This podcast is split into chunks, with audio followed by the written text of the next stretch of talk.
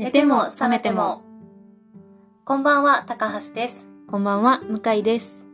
この配信は一般企業で働く営業ウーマンの2人が恋愛、キャリア、体のこと、社会問題、政治、日常生活のことなど、時には夢を見ながら、また時には現実に向き合いながら、自由に雑談するトークプログラムです。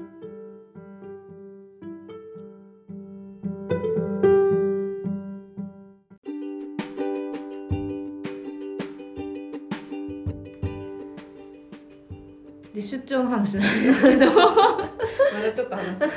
ドバイって水買った時にびっくりして1デルハム通貨デルハムが35円6円とかやったんですけど、水500ミリが500ミリリットルですよ、うん。日本やとイロハスとかで110 10円とか。円とか。130円とかにそれでも高く高いなと思うけど、うん。500ミリリットルが500円ぐらいしたんですよ。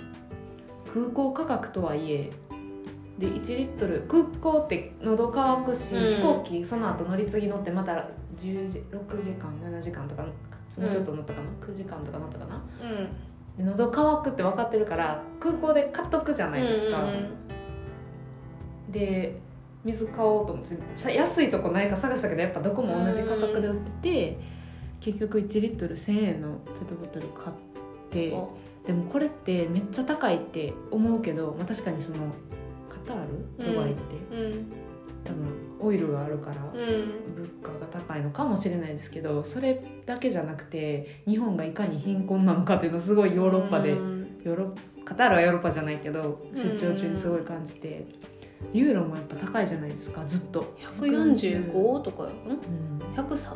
クレカとか明細見てたら147点いくらとかまあ、クレジットカードの手数料とかも多分あるんですけどでもめっちゃ損してるという損じゃないけど、うん出張の手当うちの会社のじゃ全然足りひんくてな超赤字なんですけど。みたいなスイスも高かったで。あーフラン。フラン。まあでも意外とそのユーロとフランのその為替は日本円に対してあんま変わらへんかったよ正直。多分145円とかやって。うん。でもなんせ水が高くって、うん。まあエビアンまあエビアンやったかっていうのもあると思うけどうん。350とかかな。うん。それで3.75フランとか。350ミリで3.75 500円とか500円以上はするやろんか。嘘やろって思って。イロハス恋しいと思いながら。うんでもどうなるな。なんか私いまいちよく分かってへんのが何を物価が何をもって物価が決まるかっていうのがいまだによく分かってへんくって。給料なんかな給料というかうん。収入なんかな？収入。その国民というかその GDP とか決まるのかな？為替って。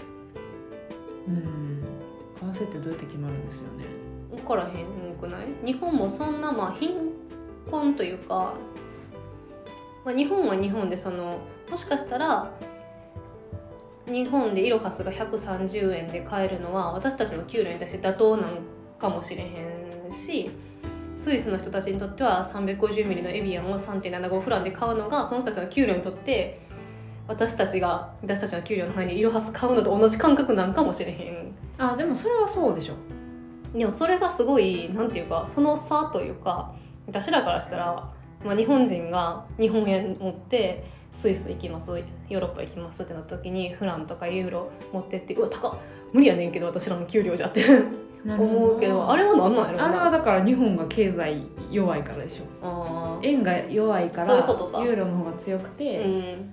日本の経済状況がそれで反映されてる。なるほどだからね例えば昔は東南アジア行ったら物価が安いと韓国は物価が私らより、私らの国より安いから、うん。旅行先として最適って思ってみんな行って爆買いしてたのが今は逆転されてるみたいな、うん。日本の物価安いって東南アジアとか韓国の人が買い物めっちゃしに来るなってるのは、日本の景気がどんどん悪くなって給料も上がらなくて、だって障害年収昔の人と比べてめっちゃ下が3000万とか4000万とか下がってるんですよ、今の私たちの世代って。やばくないですか？まあな手取りが下がり続けてるって恐怖なんですけど。確かに。そう。だからで物価も上がってる。で原価がその原産国って日本って自給率全然低いから食料の。うん。輸入ばっかりしてるじゃないですか、うん。で輸入先？輸入元？うん。製品小麦とかをじゃあうん。生産してる国の通貨は日本円より高いわけですよ、うんうんだからもちろんコストも上がりますよね、うん。小麦代が、ん。で輸入する時にこっちが小麦に対して払うお金も上がってしまうから、うん。円にすると。うん。だから消費者への価格ももちろん上がってて、うんやけど手取りは下がってるから、うん。別に私たちの給料に妥当な金額がなんか物の価値に当てはまってるわけじゃなくて、はいはいはい。なるほどね。むしろめっちゃ損してるっていうか、うん。昔の方がこの同じ円でもっとたくさんの量の小麦を買えたのに、今は同じ円の価格を出してもうん。ちょっとの小麦しか買えないみたいな。うんうんうん。だってめっちゃちっちゃくなってません？お菓子とかマジで、まあ前もこの話した気がするけど。あれめっちゃ姑息なやり方やなと思って。な値段変えてませんからうちは。みたいな、うん。皆さんの味方ですとか言いながらえめっちゃちっちゃなってるやん。実質値上げってやつ。そうそうそう。うん姑息なって思う。だからすごい出張行ってそれをすごい感じてユーロで払ったら確かに高いなって思うけど量はすごいお腹いっぱいになるというか、うんあこれお腹いっぱいになる量やなみたいうんな価格出しただけちゃんとうんマッシブな量が来るけはいどなんか日本やとランチとか行ったらちょっとカフェ行くとかってうんカフェランチとかしたら1000円以上絶対するじゃないですか、うん1200円とか払ってもなんかちょちょちょちまあょってこうな。なんかうん。ちっちゃなおかずがうん。可愛く見た目だけ並んでて、うん。可愛いってなるけど、うん。お腹いっぱいになるかっていうと私はですけど、うん。あんまりならへん、なんか映えはするけど、はいはい。これって実際ユユーロやヨーロッパで同じ金額払ったらもっとお腹いっぱいになるのになみたいな、うん。まあもちろんその食べる量がもともと違うからってなるけど、うん。でもなんかそういう面でもやっぱり景気悪いんやな日本ってってすごい思わされた出張でしたね私的には。なるほどね。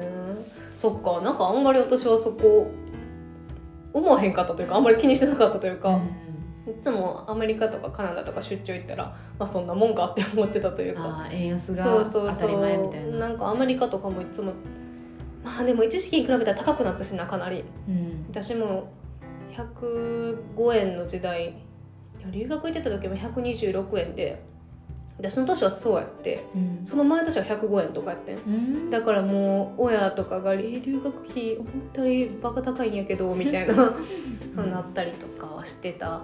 今130何円でしょ？そうやな。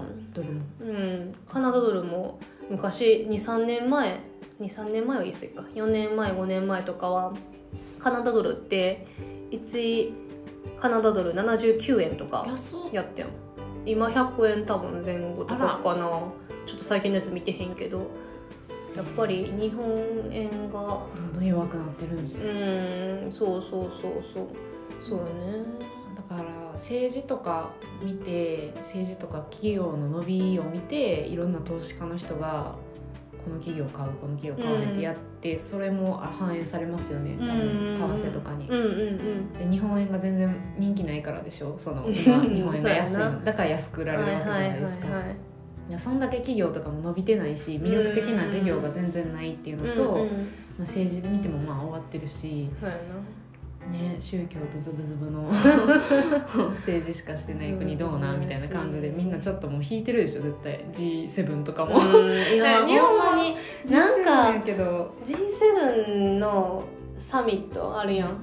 あれの前にやばいんちゃうんみたいな感じでいろいろもぞもぞしだしてんのもキモいくない、うん。いやそんなん G7 の前でそのメンツが立たへんからじゃなくていや本来 G7 がやってるからじゃなくて、うん。ほんまに自然発生的に自分の国でやらなあかんことめっちゃあるやん。ある。なんかうーん G7 の前で恥ずかしいからとか言ってもじもじやってんのがちょっと腹立たしいというか、ねなんかうん。恥ずかしいですよね。恥ずかしい指導とか入ってんのが、うん恥ずかしい。ほんまに恥ずかしい。恥ずかしいしうーんなんていうのかな。その LGBTQ のこととか、ちょっとこの話とかも2月の間にめっちゃしたかったけど、うん。ちょっとタイミングなくてできひんかったけどその同性婚を認めたら社会が変わってしまうとか言って言ってた。いやいや社会変えるのお前の仕事やし お前が認めようが認めないがそういう人たちはいるしなんかびっくり。え？もうびっくりって思ってたら3日後ぐらいに岸田君の秘書が LGBTQ の人たち見るのも嫌だよねとか言ったら、岸田君が「お前何言ってんねん俺と言ってること絶対違うやないけ!」とか言って「開口!」ってパーンって首の下で それも「いやいやいやいや。いやお前も同じやねみたいな。いや政府の方針と合わないでだけどいや逆にめちゃめちゃ合ってんねんと思う。あんなに合ってる発言する人おらんやろと思って何解雇してんねんみたいな。そうそうそう。そこ貫けよと思って。いっそのこと。なんかもうびっくりしすぎて。なんか茶番 茶番すぎてさ。ほんびっくりした。政府の方針と違うってマジ。やばいですよね。なんかどっかのうん。ソニー生命がどっかの会社がうん。調査した今のその日本社会国民みんなに調査した今の日本社会は男女平等だと思いますかうんみたいなアンケートに10年前とかなうん。前回の結果よりもずっと多い割合でいや平等じゃなじゃないみたいな回答が多かったらしいんであすね。そうなんや。でなんかそれに対しての政府のうん。分析うん。なんで前回はこんだけしかなかったのに今回はそれ以上に何パ何ポイントも増えて日本は男女平等じゃないですって思う人が多かったのかっていう見解が、いや昨今はいろんな問題がなんか注目されるようになっうて、ん。こう意識が高まり始めているのではないでしょうかえ？みたいな。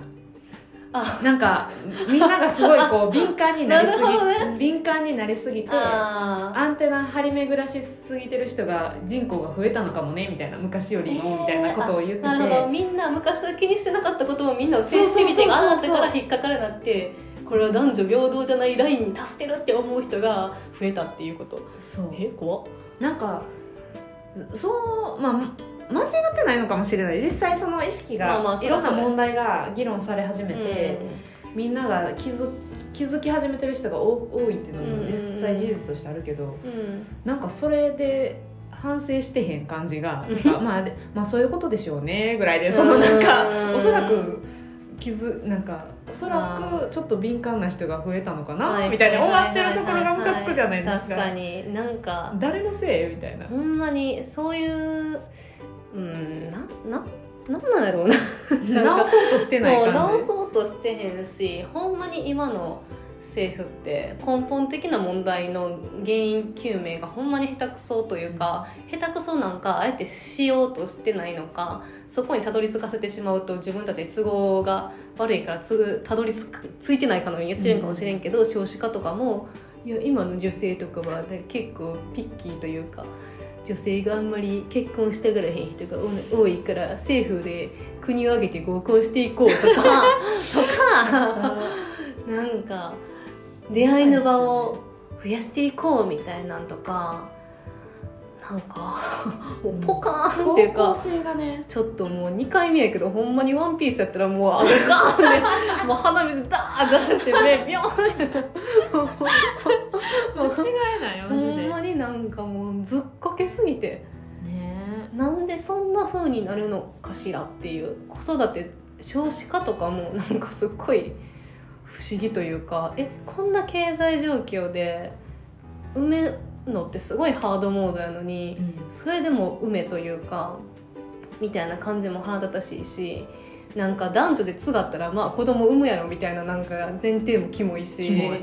マジでそう。なんかほんまにもうでもやっぱりうちのおばあちゃんとかおじいちゃんとかが昨日喋ってたら最近の若い子たちは結婚したくない人が多いらしいなって言ってはってで私もいや私も割とそんな昔は結婚しなって思ってたけど今はあんま思わへんかなみたいなこと言ったら「えなんでなん?」みたいなもう異教徒みたいな なんか扱いされて「なぜ?」みたいななんか女は男に尽くしというかうん旦那さん高収入な旦那さんを捕まえてご飯作ってあげてその人の子供を産み育ててその子供たちをいい学校に入れみたいなやつがなんかやっぱりあの世代の理想郷というか、あるんやと思うねんけどなんかうーんなんかあんまりピンとこうへんなって。全然だって女性特に女性も男性もですけど、うん置かれてる状況違いますしね、うん。その条件が。結婚することによる負荷が昔とは全然違うから求められることも違うし、うん。昔は女性は家に入って家事してっていうのがまあ当然って思われてたし、うん。そういうもんなんかっていう女性が多くてそれが成り立ってましたけど、まあまあ。今はもう働いてキャリア成功してる女性も多いし、うんねなんかそれを断念してまでとかそうそうそうまああるしそうなぜか女性が断念しなあかん側やし。そうなんでないんて思うや。ん思うしなんかちょっと話また変わるかもしれんけど私2年間女性か会社の女性活躍推進プロジェクトみたいなやつに入ってて、その時とかもやっぱりその女性の活躍、まあ、ちょっと違う活動とかもあったけどやっぱり女性活躍推進っていうと育児と家事の両立の仕方とか、なんかその子供のお迎えの時どうするかとかなんかそういう なんていうかな。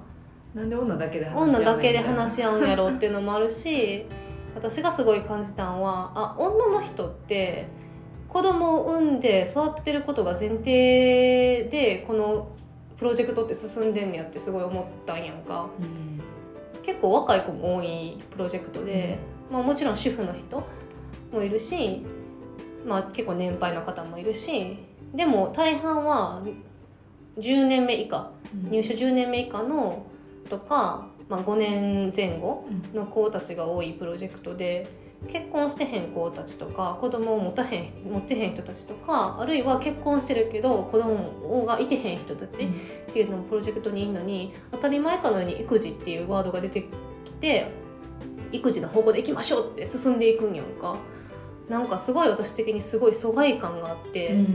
え私結婚もしてへんし子供もいてへんし、まあ、確かにその主婦の人たちとかなんていう子供がいる人結婚してる人たちにとってはそれが大事。大事なんかもしれんけどそれって女性の全てじゃないよねってすごい思って、私からしたらそんなことよりも自分の健康とかの方が気になるし、むしろ親の介護とかの方が気になるなってすごい思うし私からしたらそう育児の話とかしたら もうええって もうええってみたいな話の気持ちになんねん。興味ない。興味ないって言って。でもやっぱりそのプロジェクトリーダーのボスの女性がいんねんけどその女性は独身でまあ妙齢の方やけどもう50ぐらいかな。うん。で結婚もしてはらへんくて子供もいてへんのにやっぱりなんかなぜか育児っていうのとその女性活躍推進っていうのを絶対もうなんていうかな。もう絶対のペアというかうん。もうほんまにもう女性といえば育児でしょ結婚でしょ出産でしょ妊娠でしょみたいな感じでなんか話が進んでんのがあやっぱり、まあ、この会社だけじゃなくてもう社会全体として女ってこういうことを妊娠出産前後した結婚妊娠出産育児っていうのと切り離した存在っていうのを切り離せへん存在っていう認識がすごいんやなと思ってちょっと伝わる、なんか働く会社に席正社員としておおか置いといてもらいたいん言ったら なんか子供産んで育てて、うん。家事のこともちゃんとやれよみたいな、うん。なんかそういうことができる女の人たちを育てるためのためのセミナーみたいになってますね。そうそうそう。いかに備えておくかみたいなその時のためうん。に嫌やなそんなプロジェクトやりたくない そう向井さんに次は私任期終わったからちょっと渡しちゃったけどでも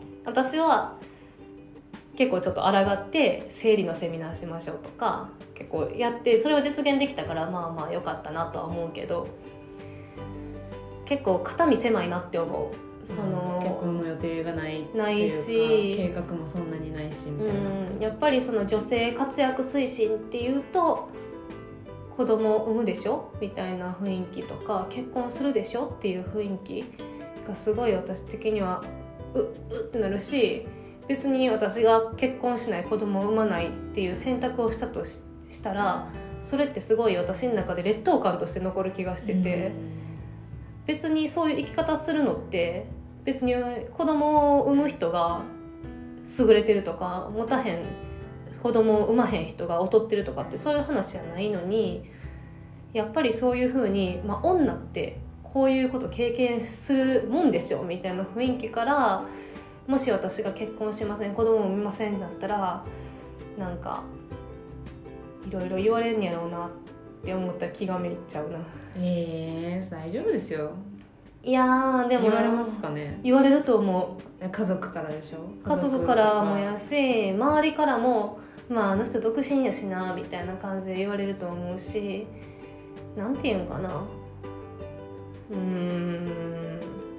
なんかもし私が仕事すごい頑張って昇進して取締役とかになったとしてもまああの人独身でゴリゴリやってきたしなってなんかだからできたみたいな。そうそうそうできたっていうか、まああいつはなんていうか女捨ててるからっていうか男と同じような働き方をしてきたから上がってこれたみたいなことを言われたりとかそうなんか私はそういう選択肢女の人だろうと男の人だろうとその人たちが結婚しようが子供を産もうが子供家族を持とうがなんか個人で評価されるべきやと思うし個人で周りからもその人の価値とか良さとかっていうのは評価されるべきやと思うけど日本ではこんなに既婚未婚子持ち子持ちやないっていうだけでこんなに評価が分かれるというか、うん、っていう分かれなかっていうのがすごいしんどかったしだから今の政府の結婚するために合コン開こうみたいなやつ見てると、うん、もうええ加減してって思う、うん、そんなんしたら余計結婚してへん人たちの肩身が狭くなるやんって思う。ね。なんか地元戻ったら奨学金無償とかもありますね。子供産んだらみたいな。キモすぎ。何やと思ってんやろって感じですよね。と思ってんやろ思議。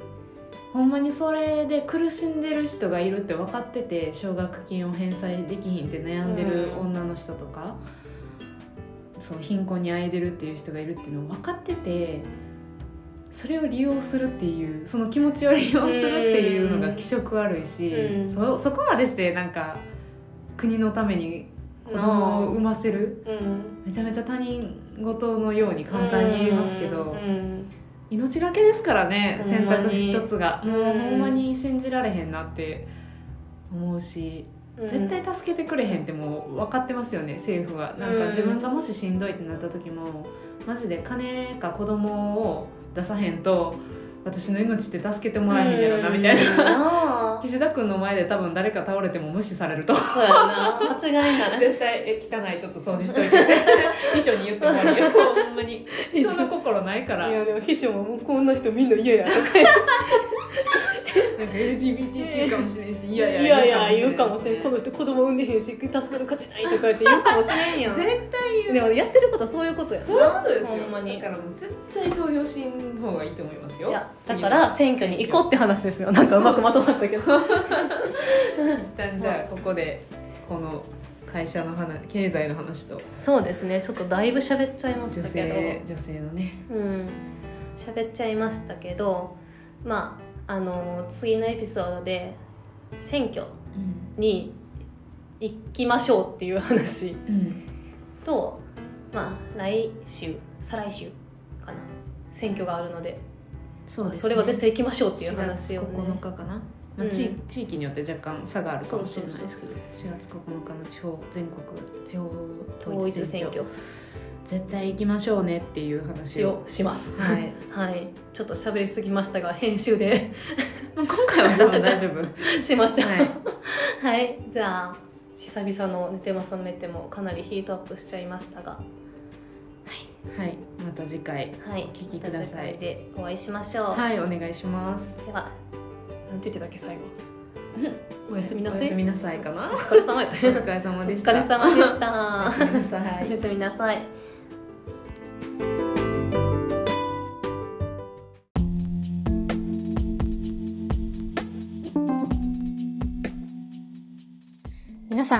今回の寝ても覚めてもいかがだったでしょうか？感想やご意見お待ちしております。それではまた次回お会いしましょう。おやすみなさい。おやすみなさい。